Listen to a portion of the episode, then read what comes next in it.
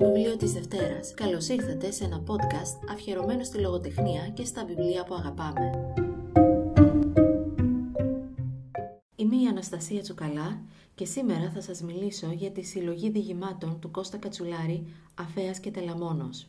Ο Κώστας Κατσουλάρης σπούδασε οικονομικά στην Αθήνα, κινηματογράφος στο Παρίσι και λογοτεχνίας στη Θεσσαλονίκη. Έχει εκδώσει 8 βιβλία πεζογραφίας και συμμετάσχει με διηγήματά του σε συλλογικές εκδόσεις. Για την συλλογή διηγημάτων Νυχτερινό Ρεύμα από τις εκδόσεις Πόλης το 2015 τιμήθηκε με βραβείο διηγήματος του περιοδικού Αναγνώστης και με το βραβείο Ακαδημίας Αθηνών. Το μυθιστόρημα στο στήθος μέσα χάλκινη καρδιά με τέχνιο 2018 ήταν υποψήφιο για κρατικό βραβείο μυθιστορήματος, καθώς και για καλύτερο μυθιστόρημα στα βραβεία Ο Αναγνώστης και Κλεψίδρα.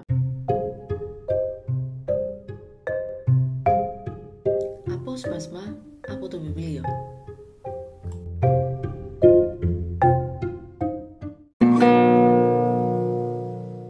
Ο Πιστόφυλλο Νομίζεις πως τους γνωρίζεις καλά. Είναι πιθανότατα το αφεντικό σου συχνά ο καθηγητής σου, ο όριμος εξομολογητής σου. Αν είσαι αγόρι, σε έχει κάποτε ψαρώσει. Αν είσαι κορίτσι, στην έχει σίγουρα πέσει. Σε έχει το δίχως άλλο γοητεύσει. Αναρωτιέσαι, γιατί ακόμη ζει με τη μαμά του; Σνομπάρει τα γαλλικά σου, δυσφορεί με τα ελληνικά σου. Τα μάτια του έχουν δει πολλά. Έχει κάνει αγώνες αυτός ζηλεύει στους αγώνες του. Έχει αποδεχτεί ήτες αυτός, ποθεί στις ήτες του. Σίγουρα δεν τον καταλαβαίνεις, χλεβάζει την επιφυλακτικότητά σου. Δεν έχεις ακούσει τίποτα για σεξουαλική απελευθέρωση και σε αντιμετωπίζει με συγκατάβαση. Έχει αναπόφευκτα το νησί του, το δικό του νησί και εκτιμένο δικαίωμα λέει επαναστατική αντιπαροχή. Έχει αγοράσει ένα μικρό σπίτι εκεί, κάτι ιστορίες με διαγωνισμούς που δεν έγιναν, συν κάτι λεφτουδάκια από τον πεθερό. Έκανε κάποιες κέρυες επεμβάσεις. Παραμένει όμως πλήρως ενταγμένο στην αιγιοπελαγίτικη αρχιτεκτονική. Ενίοτε σε προσκαλεί. Θα πας. Νομίζεις πως τους γνωρίζεις καλά. Νομίζεις πως γνωρίζεις τον εαυτό σου καλά. Άκου.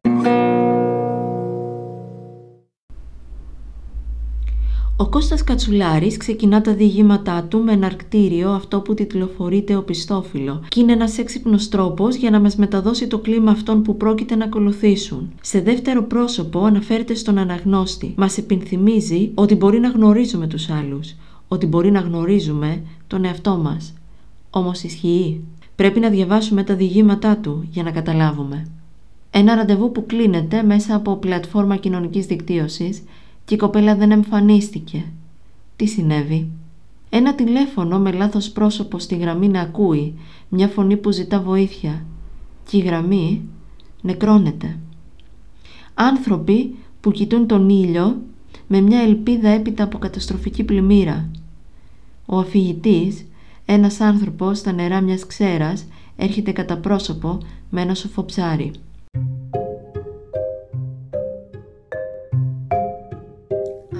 Απόσπασμα από το βιβλίο.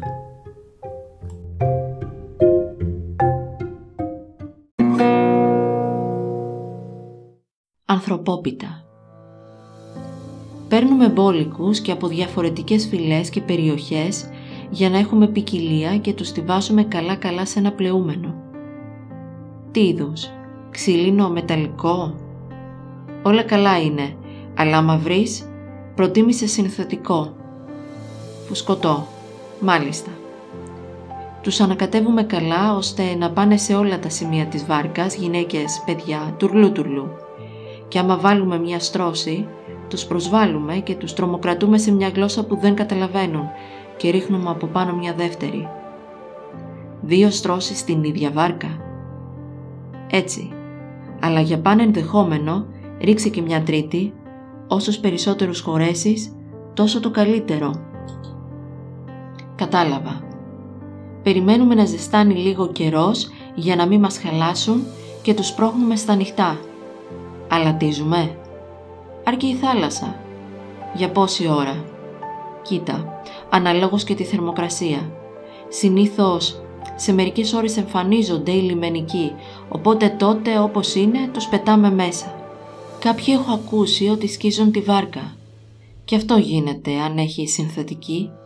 Σε αυτό το σημείο θέλει να είσαι συνέχεια από πάνω με ισοσοθούν. Καλύτερα να έχει και λίγο καιρό. Όχι όμως χειμώνα. Είπαμε όχι, θα σου παγώσουν. Σωστά. Τους αφήνουμε όπως είναι στο νερό, πάμε στην παραλία και περιμένουμε. Χρόνος, συνήθως λίγες ώρες αρκούν. Τους ξεφράζει το κύμα και είναι έτοιμοι για φωτογράφηση. Και το τρώει ο κόσμος αυτό το πράγμα. Μπα. Διαβάζοντας το διήγημα ανθρωπόπιτα συγκλονίστηκα. Με γλώσσα και γραφή ηρωνική αλλά αληθινή ο συγγραφέας παρουσιάζει ένα πρόβλημα ή καλύτερα ένα ζήτημα που απασχολεί την κοινωνία ή που ίσως θα έπρεπε να απασχολεί σοβαρότερα την κοινωνία. Η αποτύπωση του πόνου, της ταλαιπωρίας, της προσφυγιάς καλλιεργεί τον νύκτο κάποιες φορές, όμως όταν το κλικ της φωτογραφίας είναι σωστό. Ο Κώστας Κατσουλάρης βρίσκει τον τρόπο με αυτά τα διηγήματα να αποτυπώσει τους προβληματισμούς του των τελευταίων χρόνων, της τελευταίας χρονιάς, της πανδημίας, που γέννησε πολλές άλλες πανδημίες, όπως αυτή της Πατριαρχίας, που με τον τίτλο «Ατιτλοφόρητο» και με μία φωτογραφία ο συγγραφέας διαλέγεται μαζί μας. Και έπειτα φτάνω στην σελίδα 92 για να διαβάσω το διήγημα Inbox, αν θα μπορούσα να το ονομάσω διήγημα, που περιλαμβάνει δείγματα κάποιων μηνυμάτων στα κοινωνικά δίκτυα που λαμβάνουμε συνέχεια για την πρόθεση του συγγραφικού έργου κάποιων καλλιτεχνών.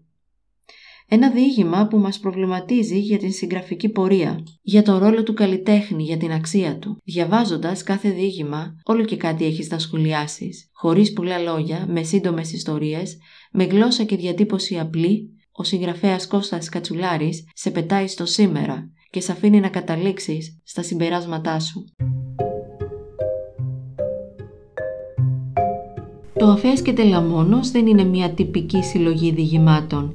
Είναι μια σύνθεση από εκτενείς, ευσύνοπτες ή και αστραπιές ιστορίες που συνομιλούν μεταξύ τους και φλερτάρουν με τα κάθε λογής όρια.